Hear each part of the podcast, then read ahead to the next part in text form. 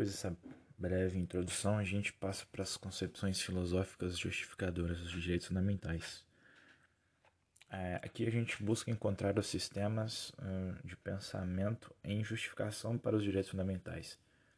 E tenta-se estabelecer uma justificação filosófica que torne uh, esses direitos necessários e os reforce perante uma sociedade. Então, a gente verifica, além disso, muito embora, uma disputa de variadas vertentes jurídico-filosóficas ou filosófico-jurídicas, dependendo da sua visão, quando se trata de expor a razão de ser definitiva uh, dos direitos uh, humanos. Né?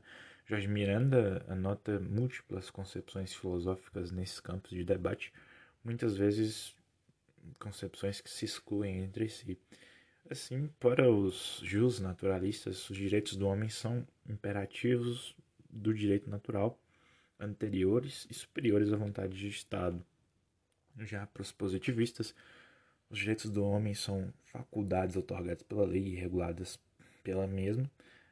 E para os idealistas, os direitos humanos são ideais, é, princípios abstratos que a realidade vai acolhendo com o passar do tempo, ao passo que para os realistas seriam um resultado direto de lutas sociais e políticas. É, consciência da, da dita dificuldade de harmonizar as muitas concepções leva parte da doutrina a recusar a utilidade do estudo do embasamento filosófico de direitos fundamentais. Contudo, para que tal mistério aconteça, é, eles entendem que o problema mais premente está na necessidade de encontrar fórmulas para proteger os direitos humanos e fundamentais.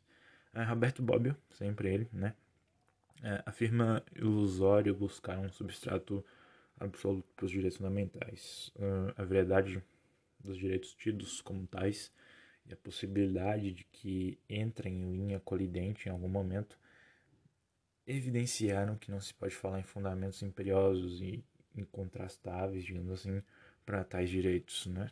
Os direitos humanos seriam, então, fruto de momentos históricos diferentes e a sua própria diversidade apontaria para a conveniência de não se concentrar em esforços na busca de uma base absoluta, sólida e válida né, para todos os direitos em todos os tempos.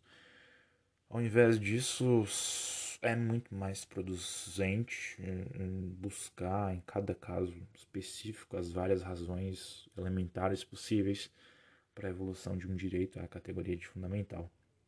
Sempre, sempre tendo presentes as condições, os meios, as situações nas quais este ou aquele direito deverá atuar. Né?